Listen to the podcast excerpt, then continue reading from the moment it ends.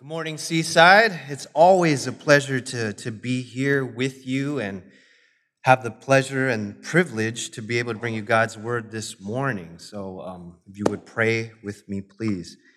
Father God, thank you for life. Uh, thank you that we could gather as your people to worship you.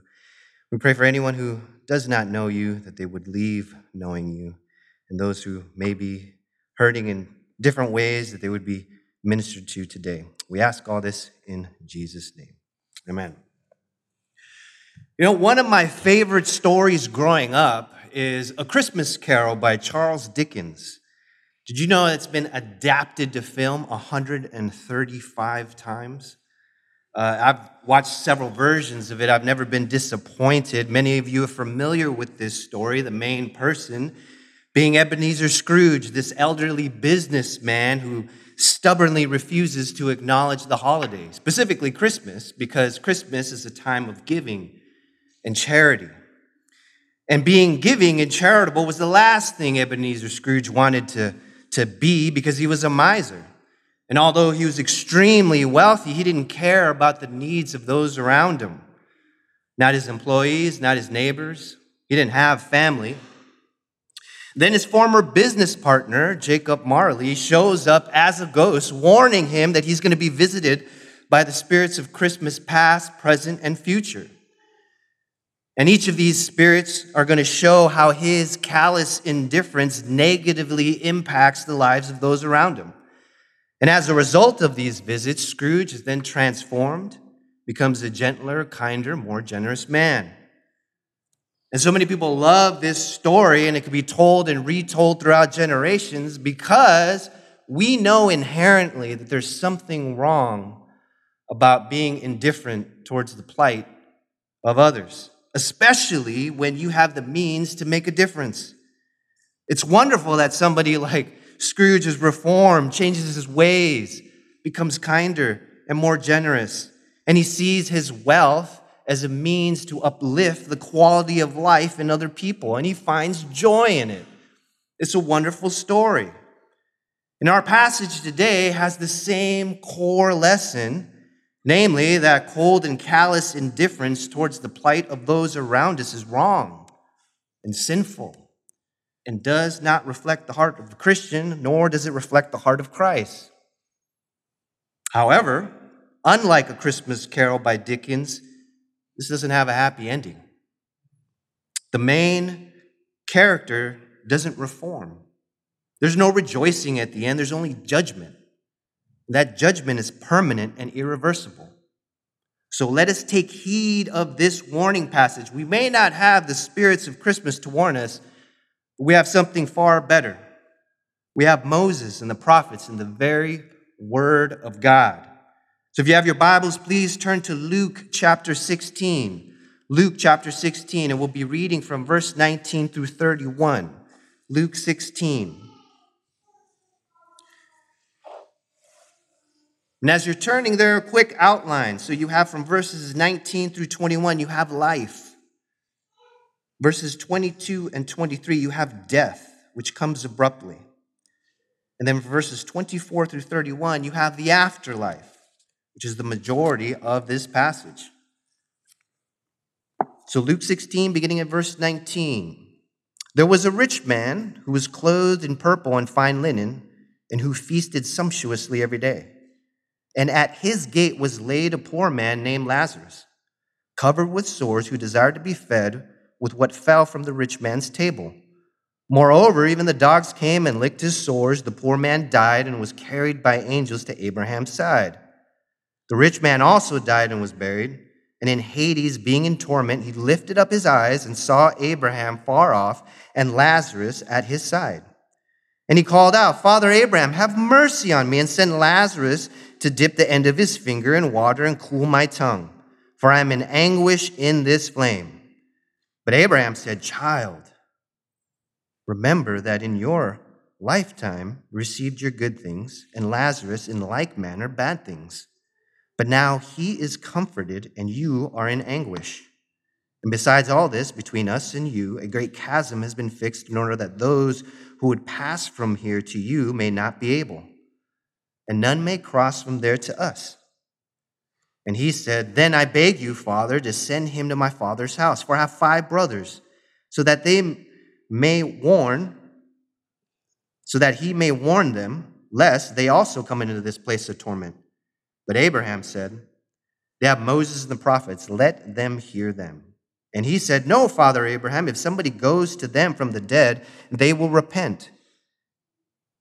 He said to him, if they do not hear Moses and the prophets, neither will they be convinced if someone should rise from the dead. So the first thing before we get into the passage is answer the question, well, is this a parable or a historical event? Did this really happen, or is this another illustration by Jesus? Because answering that question is going to impact our interpretation of this passage. I'm going to take the position that this is a parable. It's an illustration. It didn't actually happen. I'll give you my reasoning throughout the passage, but first, an argument that this is an actual historical event is that it doesn't explicitly say that it's a parable. However, the introduction in verse nineteen, there was a rich man, is similar to how parables begin. And also, this rich man has the same negative association discussed in the previous parable of the dishonest manager at the beginning of chapter sixteen. So then if it is a parable, then it's meant to be taught through a comparison of a hypothetical situation to everyday life, much like the Good Samaritan.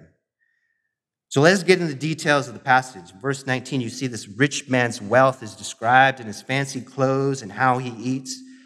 He's not given a name, unlike the poor man, but is left anonymous. And I think this keeps the story generic and focuses on the theme rather than a specific person.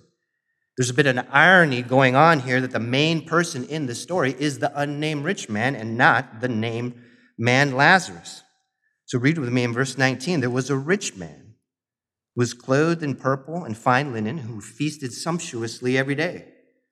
So here Jesus described this man as clothed in purple.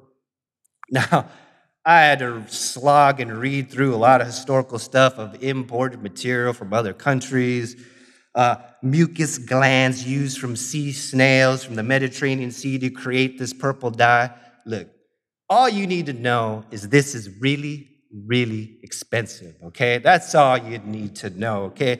I didn't come up here to narrate a documentary. I came here to preach a sermon. Man, it's just boring stuff. If you're fascinated by this stuff, that's great. I have plenty of friends who are nerds. He goes on and he says, fine linen, so clothed in purple in fine linen, which is probably referring to his undergarments. So not only is this rich man have expensive clothes, but he has expensive underwear. Then moving for what he wore, Jesus then describes how he eats. That is sumptuously. Now, this doesn't mean cereal for breakfast and a bologna sandwich for lunch. No, sumptuously, extravagantly, lavishly, in complete luxury. We're talking Alaskan king crab one night and filet mignon the next, maybe followed by a Godiva chocolate cheesecake for dessert, perhaps salted caramel. Maybe lemon raspberry cream. Maybe an Oreo Extreme, perhaps. I'm just reading off the Cheesecake Factory menu here. You know how highbrow I am when I read sumptuously. I think, ooh, Cheesecake Factory. And here he says he's feasting. You know, this word feasting is normally occurs used only in, in weddings or major celebrations. So life was a party for this guy every single night. This rich man indulged his every desire. He had a life of comfort and splendor, and he used his possessions to indulge himself with everything this world had to offer. And here in verse twenty, at his gate was laid a poor man named Lazarus, covered with sores, who desired to be fed with what fell from the rich man's table. Moreover, even the dogs came and licked his sores. So here we have a named person in this parable, which is the best argument that this is an actual historical event that happened, because Jesus never names anybody but any other parable. This is the only parable that he gives somebody a name. So if I take the position that it is a parable, why would he give this person a name? Well, three reasons. I'll give you three reasons. First, uh, giving this person a name helps facilitate dialogue that happens later in the passage. Second, it's actually a contraction between two Hebrew names, uh, Lazar and Eliezer, meaning God helps. His name is literally God helps, which fits the theme of this passage that God helps the lowly. And finally, Lazarus, who's given a name, was not recognized by people because nobody helped him or acknowledged him.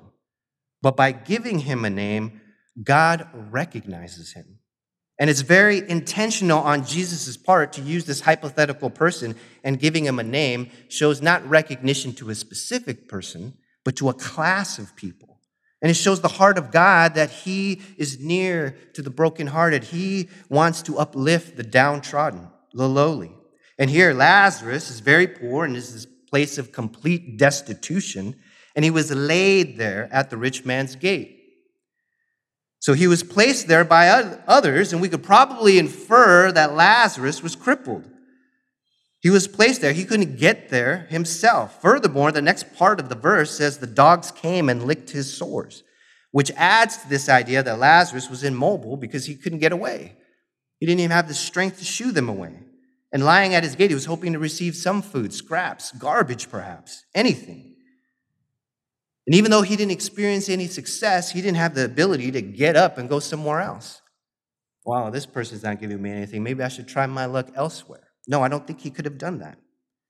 So here, this word gate is this Greek word pylon, which is usually used for entrances of cities and palaces and temples. So this rich man is depicted in living in this mansion. So this imagery here is a contrast between two economic extremes. You have Lazarus, who's poor, hungry, homeless, without any clothes, because the dogs were licking his sores, crippled, severely suffering, hungry, while the rich man ate sumptuously every day, lived in a mansion, clothed with fine linen, was able-bodied, and lived this carefree life. Now, it was popular theology back in Jesus' day, and even today, that material riches are a sign of God's stamp of approval. It was a sign that you were living a righteous life, and you're at the bottom rung, economically speaking. You were somehow unrighteous, or it was your fault that you're in this predicament. So perhaps they may have looked at Lazarus as God's judgment, and that's why he's in this predicament. If you go back in the Old Testament and think about Job and his friends, Job being very wealthy, not only materially, but also relationally, wife and many children. When all of that was taken away, his wealth, his family, his health, what was the assumption of his friends? Well, it's clearly it's your fault, Job. You must have sinned. He swore by his innocence. That's why even Job was perplexed at what he was going through. So the underlying assumption there is uh, suffering as a result of sin.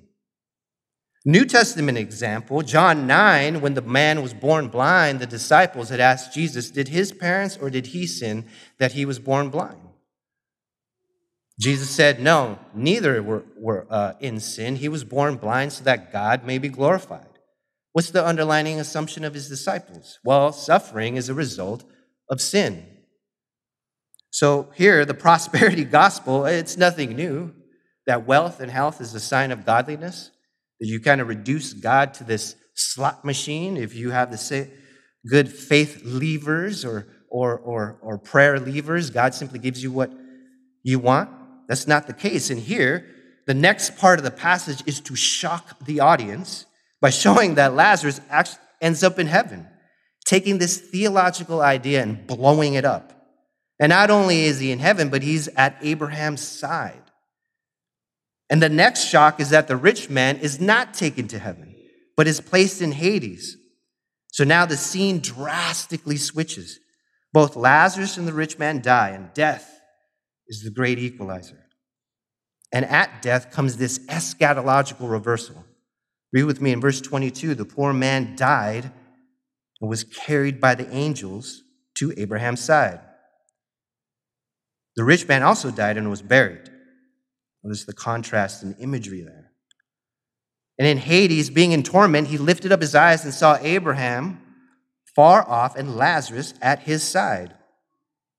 Now, in the Old Testament, uh, the realm of the dead was called Sheol, and Sheol in the Greek uh, in the Greek uh, equivalent is Hades, and this is where we get the word Hades. The Greek word for hell is Gehenna. Now, I don't want to get into the differences there or parse out the different stages of hell. I think that would distract from the main point of the passage. But for our purposes today, I'm going to use them as synonyms. I'm just letting you know that I'm aware that they're different words. So then, the rich man is in hell and is also in torment. Hell is eternal judgment. So he looks and he sees Lazarus at Abraham's side, carried by angels. See, notice this imagery, carried by angels. This is an expression of care and comfort. Lazarus, who had absolutely nothing, now lacks nothing. And the role of the rich man and Lazarus are now reversed. Lazarus goes from being this lonely sufferer, this beggar at the rich man's gate, in complete destitution, now at the very side of the Jewish patriarch. The rich man had everything anyone could have ever wanted in this life, but now loses everything and ends up in hell. And in the end, riches do not profit in the day of wrath, but righteousness delivers from death. Proverbs eleven four. Death reduces the rich man's status. Wealth no longer counts for anything. And in verse twenty-four, and he called out, Abraham, Father, or Father Abraham, have mercy on me, and send Lazarus to dip the ends of his finger in water and cool my tongue, for I am in anguish in this flame. So here the rich man is suffering, makes an appeal to Abraham, asking Lazarus for help. And I think mentioning Abraham here is a result that this is primarily to a Jewish audience. Now, if you back up in this chapter, back up to verse fourteen, sixteen, fourteen, it says, the Pharisees, who were lovers of money, heard all these things, and they ridiculed him, and they said to, and he said to them, you are those who justify yourselves before men, but God knows your hearts, for what is exalted among men is an abomination in the sight of God. Okay, in verse fourteen, Pharisees who were lovers of money heard all these things. What are all these things that he's referring to? Well, then you back up further to the beginning of chapter sixteen. Uh, Jesus was speaking to his disciples and talking about the parable of the dishonest manager. And after giving that lesson to the disciples, the Pharisees overheard, started mocking him and ridiculing him. And then now Jesus turns his attention to the Pharisees, and that sets up this parable of the rich man and Lazarus, exposing their hearts of being lovers of money. And the rich man is a parable giving an example of what valuing worldliness is, expensive clothes and fine dining, over the caring of people right in front of you. And it's detestable before God. And citing Abraham here brings uh, Jewish heritage back in the forefront, pointing to the patriarch who started the covenant between God and Israel. And here, this small request by the rich man, a drop of water on his parched tongue. He didn't ask for a bucket, a glass, a hose, just a drop of water for some relief. And this shows he knew Lazarus. And if he knew Lazarus, he was aware of Lazarus' needs. And just like Lazarus hoped for mere scraps off the table, here the rich man is just hoping for a drop of water, but won't receive it. The difference now is that the rich man's fate is sealed. There is no hope of reversing it. The request is denied, and Abraham explains why here in verse twenty-five. And Abraham said, Child, remember that in your lifetime received your good things, and Lazarus in like manner bad things. But now he is comforted here, and you are in anguish. You know, interestingly here, Abraham addresses the rich man as a child. It's actually a term of affection and endearment. He's not harsh with him, which reminds us the heart of the Lord, that he does not take pleasure in the death of the wicked, but that the wicked turn from his way and live, Ezekiel thirty-three eleven. It also reminds us that not every child of Abraham, his physical descendants, would, will enter the kingdom of God. It's those with the faith of Abraham, regardless of their ethnicity, who will enter the kingdom of God. And here Abraham then explains the reason for this denial of the request that he received your good things and Lazarus bad things. Well, what's going on here? That's an interesting reply. Is this karma? Reciprocity? No, see, this reversal that the rich man did not provide what Lazarus needed, and now Lazarus does not provide what the rich man needed, See, the rich man's extravagant wealth and lack of compassion on earth is a reflection of his spiritual poverty. And if you're spiritually impoverished, you will receive no mercy in eternity. He is reaping what he's sown.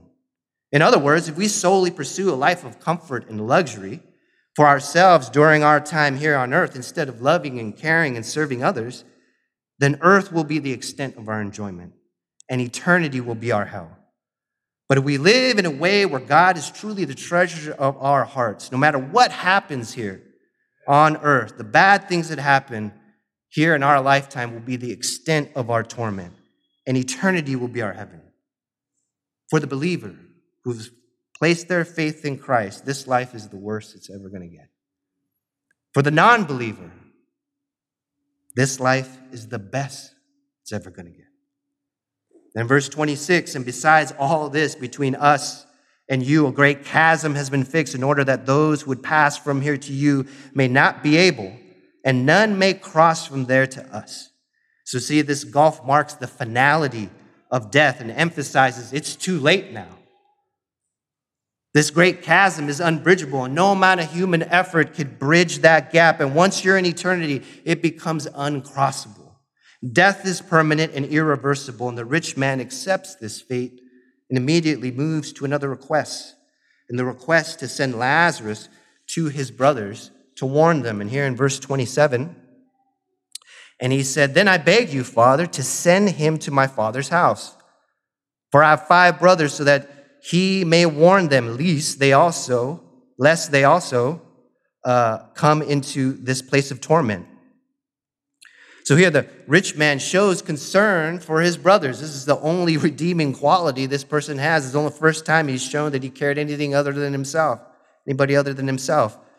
He doesn't want his brothers to suffer the same fate, which implies his brothers are probably living the same sinful lifestyle. Abraham also denies this request and says, hey, your brothers have Moses and the prophets, and they should listen to him. They should listen to the scriptures. The rich man disagrees and says again, but no, if you show a special sign, some signs and wonders, like a resurrection from the dead, surely they'll believe and repent. Abraham repeats what he said, that they have the scriptures. And if they don't believe the scriptures, a resurrection won't do anything. And here in verse twenty-nine, but Abraham said, they have Moses and the prophets, let them hear them. And he said, no, Father Abraham, it, but if someone goes to them from the dead, they will repent. And he said to them, him, if they do not hear Moses and the prophets, neither will they be convinced if somebody should rise from the dead. What's at the core of the rich man's argument right here? Well, the core of his argument is the scriptures are not enough. People, specifically his brothers, need something more than the word of God to truly come to repentance from their sinful ways. And that something more is here, some or a miraculous sign of somebody coming back from the dead. And that's exactly what the world believes. He's not reformed. He hasn't changed. The world believes the scriptures are not enough and that you need something supernatural, signs and wonders to confirm that the Bible is actually true. Certainly a miracle like a resurrection is a sign that people would believe. But you probably know where Jesus is headed with this, and this is a foreshadowing of Christ's resurrection. And even after Christ's resurrection, there's still people who did not believe. And Jesus, prophesying the future, his immediate future, if you go all the way back to Luke nine, when he set his face towards Jerusalem, he's been on a mission ever since to fulfill what Moses and the prophets have been proclaiming for centuries. And here Jesus casting the Pharisees as this rich man who claimed to believe Moses and the prophets, yet were still lovers of money, lovers of this world, did not show evidence of saving faith, regenerate faith. Okay, so we're through the passage. What are the implications of the passage here? Well, two broad strokes, really, life now and life later, this present life and the afterlife. What we do in this life, specifically in how we handle our resources and money, impacts eternity. So cold and callous indifference towards the needs around us doesn't reflect the heart of a Christian. It doesn't show evidence of saving faith. So then be compassionate. Know there's a cost to our Christianity, and be committed to the Lord, because there is an afterlife. In the afterlife, we must believe the sufficiency in God's word to save. So have confidence in the word of God and care for the lost. Evangelize, because judgment is real. Judgment is real. So let me take the first one, compassion by being generous. So to be clear, this parable is not against rich people, because the rich man wasn't condemned for being rich. No, he was condemned for being callous towards Lazarus. Abraham was one of the wealthiest persons in the world, and here he is as a sign of comfort and paradise. All, moving forward in Luke nineteen, verse eight, Zacchaeus becomes a model on how you handle wealth. And Zacchaeus, nineteen eight, stood and said to the Lord, "Behold, Lord, half of my goods I give to the poor, and if I defrauded anyone of anything, I restore it fourfold." And Jesus said to him, "Today salvation has come to this house, since he also is a son of Abraham." So here is Zacchaeus showing saving faith by how he handled money, how he viewed money.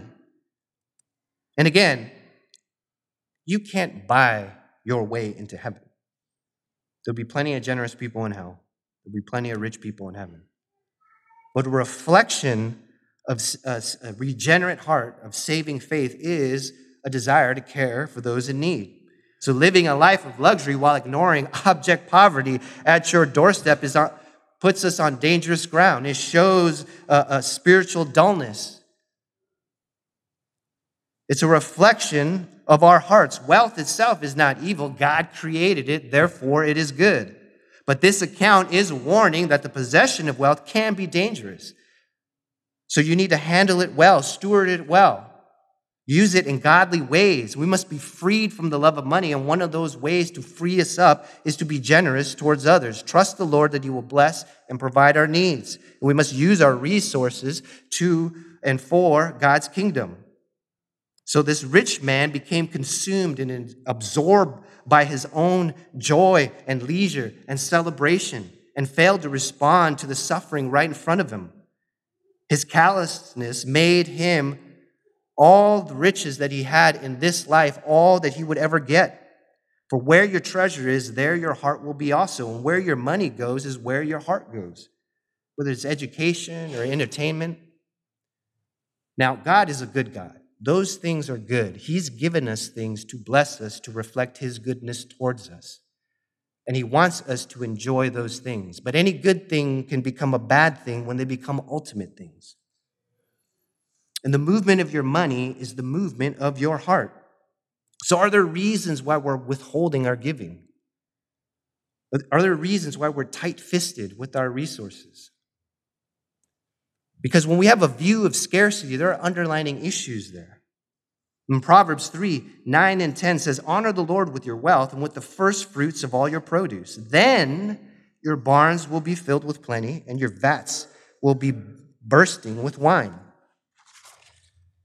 Now again, if you go back to the previous parable of the dishonest manager, they're actually uh, connected. So you have the dishonest manager, and now you have uh, the rich man and Lazarus. So the dishonest manager shows the virtue of being shrewd, scheming to bless others, taking the time to plan on how to bless others. Charles Wesley uses this template of gain all you can, save all you can, so you could give all you can. You can't just pick your favorite two. But when we become too absorbed with gaining and saving without giving, that puts us on dangerous ground, and the rich man is an example of that. So if you're thinking, hey, I'm not rich, I don't live in a palace, I don't have expensive clothes, well, that doesn't mean we're exempt for being generous. The dishonest manager had little, but was shrewd with his money. The rich man had much and was not shrewd with his money. Now, I don't know everybody's financial situation, so I want to be able to handle this with care. It's difficult to give broad advice when everybody's situation is different. Maybe some of you are struggling just to pay the bills. working another job, extra hours, and just trying to get by. Maybe some of us, you know, it's tax season. We file the taxes like, I didn't know I made that much money. Where did it all go? For some of us, the best thing we could do is maybe sit down with a financial advisor and walk you through some opportunities that have been missed. Maybe for some of us, it's sitting down and just writing things out, just track where it's going. So we're maximizing our resources the best way we possibly can because we care about the kingdom of God. So now, regardless of your situation, the general principle here is we are called to be generous. That's for all Christians. Now, that doesn't mean that we need to give up our money every time we run into a homeless person. We need to exercise wisdom. We could drive ourselves into guilt-ridden lunacy, trying to figure out everybody's needs. There's also people who want to exploit those ready to be generous. So again, be wise. We need wisdom for this. You know, sometimes helping isn't helping. Now, I used to work at a seven eleven as a teenager. Man, let me tell you, I got stories all day. Man, gang members, beer runs, unruly customers, Dom and Brian always trying to mooch off me.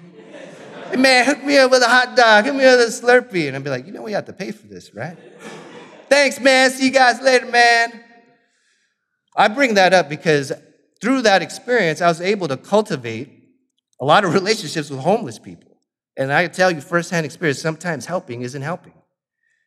Paul tells Timothy that there are certain widows that you need to help. He also gives a description. There are certain widows you don't help. So we're not just giving indiscriminately. You got to be wise with it. At least at our church, I don't know how it's handled here. We have a deacon's fund. It's a separate account, and it's primarily used for our members and then the community at large. When there's an assistance that's applied for, we have a team of deacons that tries to filter through those requests. You need wisdom for that. Sometimes, is this a reaping sowing principle?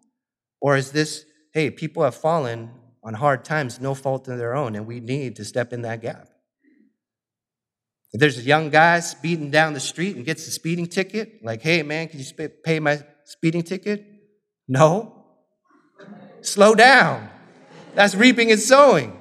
You got to feel that one. I'm not footing the bill on that. But if there's a family, hey, somebody lose their job, and we just need to stand in the gap for them to help them back up on their feet, of course, let's step into that. Let's do that.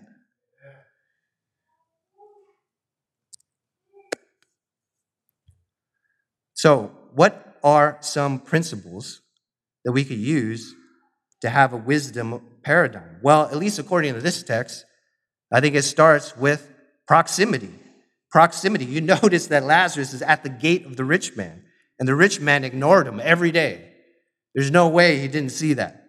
You know, I remember I was taking Theology one when I was an undergraduate at Bible University by Eric Tannis. Don mentioned Eric. And he would always say in class, hey, God hasn't fixed, it hasn't called you to fix the world's problems. Just be faithful in your sphere of influence. I remember how freeing that was. That was several years ago. And now with social media, headlines, tragic event after tragic event, you could feel the weight of like, man, what can I do? Look, we're not called to save, to fix all the world's problems. We should feel a more of a sense of responsibility to our immediate family, our extended family, our church family, and the neighbor on our block.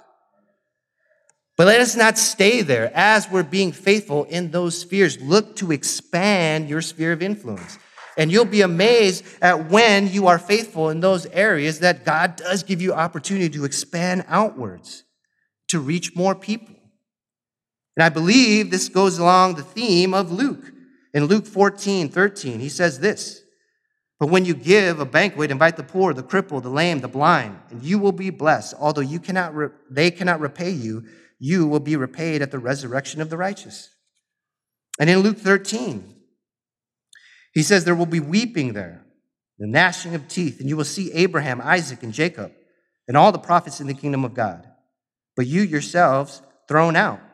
People will come from the east, west, north, and south and will take their place at the feast of the kingdom of God. Indeed, there are those who are last who will be first, and first who will be last. Here, this imagery of being outside and seeing Abraham on the inside again. And finally, in Luke sixteen, he says, no one could serve two masters. Either you will hate one or love the other, or you'll be devoted to one and despise the other. You cannot serve both God and money. So first one, compassion to be generous. Second, count the cost. Christianity bears with it a cost. Generosity doesn't mean to vote for the government, to confiscate from the rich man, to give to the poor man. That's not compassion, at least in any biblical sense of the word. You know, if I was taking all of us out to dinner and I knew somebody else was paying the bills, like, oh yeah, ribeyes all around. Take out the finest wine. Yeah, it's on the house. But if I was paying the bills, like, whoa, whoa, wait, what? Oh, hey, hey, bring back them ribeyes, put the wine back in the cellar. It's water and house salad. That's it. It's different. It's different when you got to pay the bill, when you bear the cost. Biblical compassion is us bearing the cost ourselves, alleviating the suffering of others, not pawning off that responsibility to somebody else. And it goes in line with the rest of Scripture. First John three seventeen, but whoever has the world's goods and sees his brother in need and closes his heart against him, how does the love of God abide in him? James goes on to say, if a brother or sister is without clothing and in need of daily food, and one of you says to them, go in peace, be warm, and be filled, and yet you do not give them what is necessary for their body, what use is that? Even so, faith, if it has no works, is dead, being by itself. James two fifteen through seventeen. Now, I remember when my wife and I started to consider adoption. And as many of you know, adoption isn't cheap. International adoption is even more expensive. You know, the biggest deterrent for me was the financial cost. That was the biggest deterrent. I was like, man, look, I got goals, all right? And this is going to dent my portfolio. I'm not sure if I'm ready for that. Then people in my church are like, oh, man, you got to read Russell Moore's book, Adopted Life. It'll change your life. So I read it. It was all right. Now, I'm not ragging on him or the book. If you found that book encouraging, please read it again, be encouraged again, recommend it to other people. I'm just saying, for me, it didn't really move the needle for me in terms of wanting to adopt. What did absolutely change my mind was a book that had nothing to do with adoption. It was a book by J C Ryle, Holiness. I think we have it up for you. And he's talking about, the, it's a chapter called The Cost. And he says this, I grant freely that it costs little to be a mere outward Christian. A man has only got to attend a place of worship twice on Sunday and be tolerably moral during the week, and he has gone as far as thousands around him ever go in religion. All this is cheap and easy work. It entails no self-denial or self-sacrifice. If this is saving Christianity and will take us to heaven when we die, we must alter the description of the way of life and right. Wide is the gate and broad is the way that leads to heaven. Oh. And he goes on and he says, but it does cost something to be a real Christian, according to the standard of the Bible. There are enemies to be overcome, battles to be fought, sacrifices to be made, and in Egypt to be forsaken, a wilderness to be passed through, a cross to be carried, a race to be run.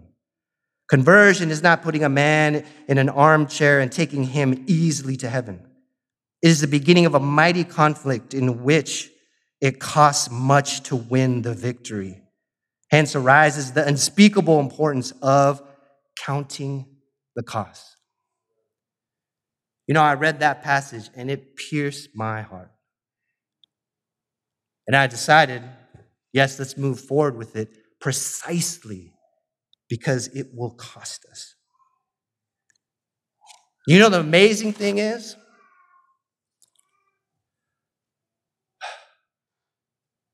God was moving in my heart in a way that says, go ahead, move forward, let me reveal myself to you.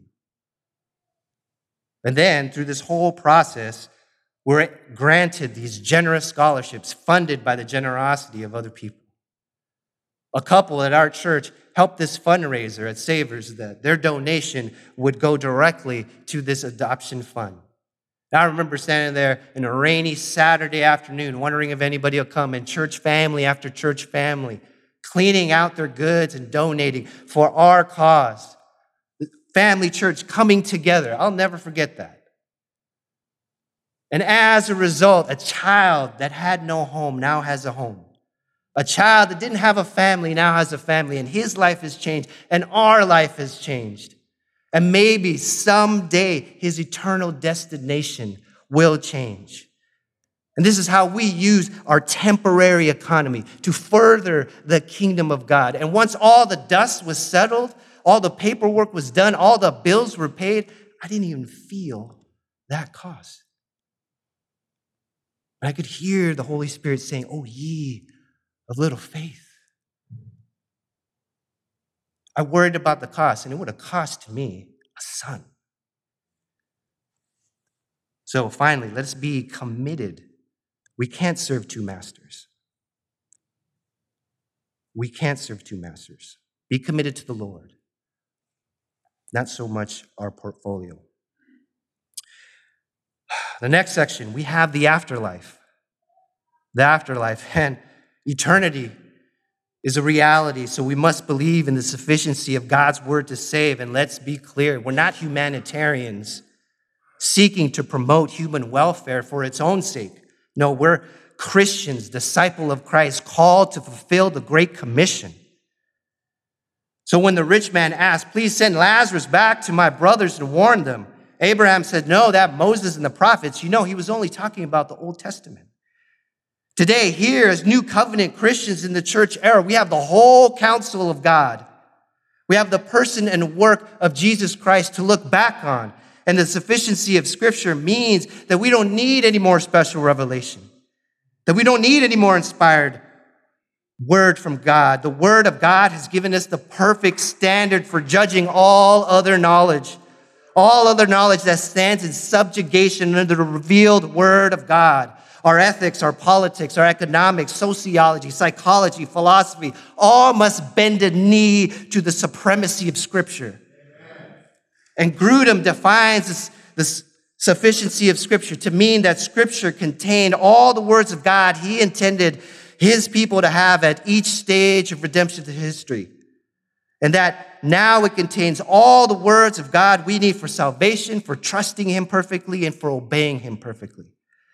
And if this definition is correct, we must search the word of God for the will of God, for it's a lamp unto my feet, a light to my path. He's given us his precepts, his statutes. The word of God reveals the character of God.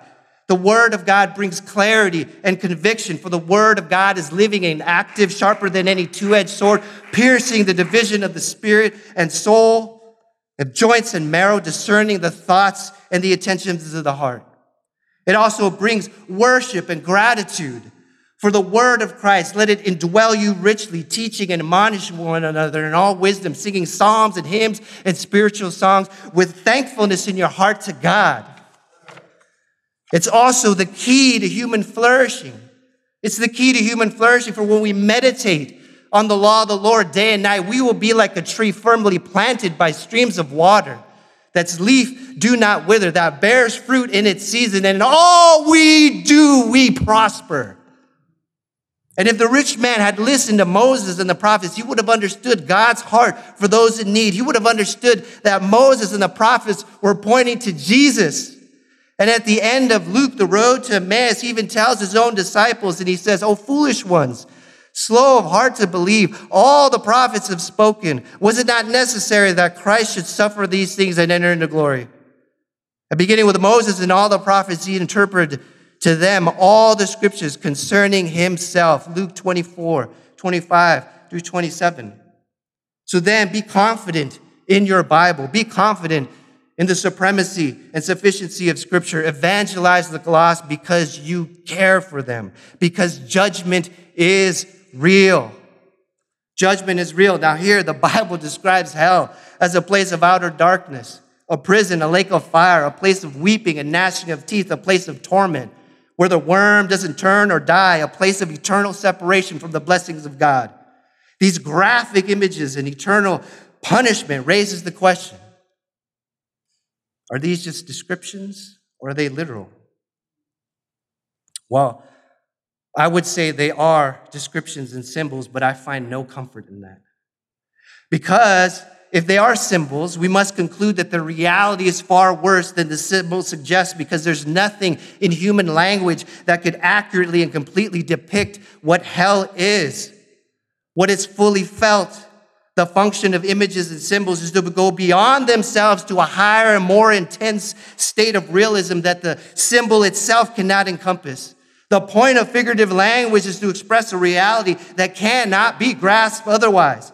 And Jesus used the most awful symbols imaginable to describe hell should offer no comfort to anyone. That simply suggests they are just mere representations and figures. The doctrine of hell should elicit in us many things. I'm only going to mention two things here.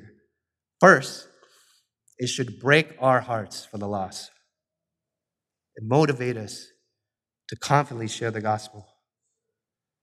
Secondly, it should move us to profound gratitude for what God has saved us from. And here, this parable has been contrasting two economic extremes, the rich man and Lazarus. So let us take a moment to contrast heaven and hell. At the end of the age where the Apostle John came with this vision, then I saw a new heaven and a new earth, for the first heaven and the first earth had passed away and the sea was no more. And I saw a holy city of New Jerusalem coming down out of heaven from God, prepared as a bride adorned for her husband. And I heard a loud voice coming from the throne saying, "Behold, the dwelling of God is with man, and he will dwell with them, and they shall be his people. And God himself will be to them their God, and he will wipe away every tear from their eyes. And death shall be no more. Neither there shall be mourning, crying, or pain, for the former things have passed away." And the Apostle John continues and he says, "And he who was seated on the throne said, 'Behold, I'm making all things new.' Also, he said, write these, write this down, and these words are trustworthy and true. And he said to me, 'It is done. It is finished. No more works to be added, no more propitiation needed to be made. For I am the Alpha and the Omega, the beginning and the end.' And unlike the rich man, who was denied a request of a drop of water because hell is unquenchable regret for eternity. But for those who have asked for forgiveness and placed our faith in Jesus, although we're not clothed in purple or fine linen, we are now clothed with the righteousness of Christ. And blessed are those who hunger and thirst after righteousness, for they will be satisfied." And John continues, "To the thirsty, I will give from the spring of the water of life without payment, because Jesus paid the cost. He bore the sins of the world, mine and yours, and the one who conquers will have this heritage. And I will be his God, and he will be my son. But as for the cowardly, the faithless, the detestable, as for the murderers, the sexual immoral, sorcerers, idolaters, and all liars, their portion will be in the lake that burns with fire and sulfur, which is the second death." So let Let us take these truths and understand the outpouring of recognizing this reality manifests itself through the generosity of those around us and the desire to evangelize with confidence and compassion coming from a deep sense of gratitude that God has delivered us from the domain of darkness and has transferred us to the kingdom of his beloved Son, in whom we have redemption, the forgiveness of sins. Let us pray. Father God, thank you for your word. Thank you that you have saved us. And may we express that thankfulness in how we care for others. In Jesus' name.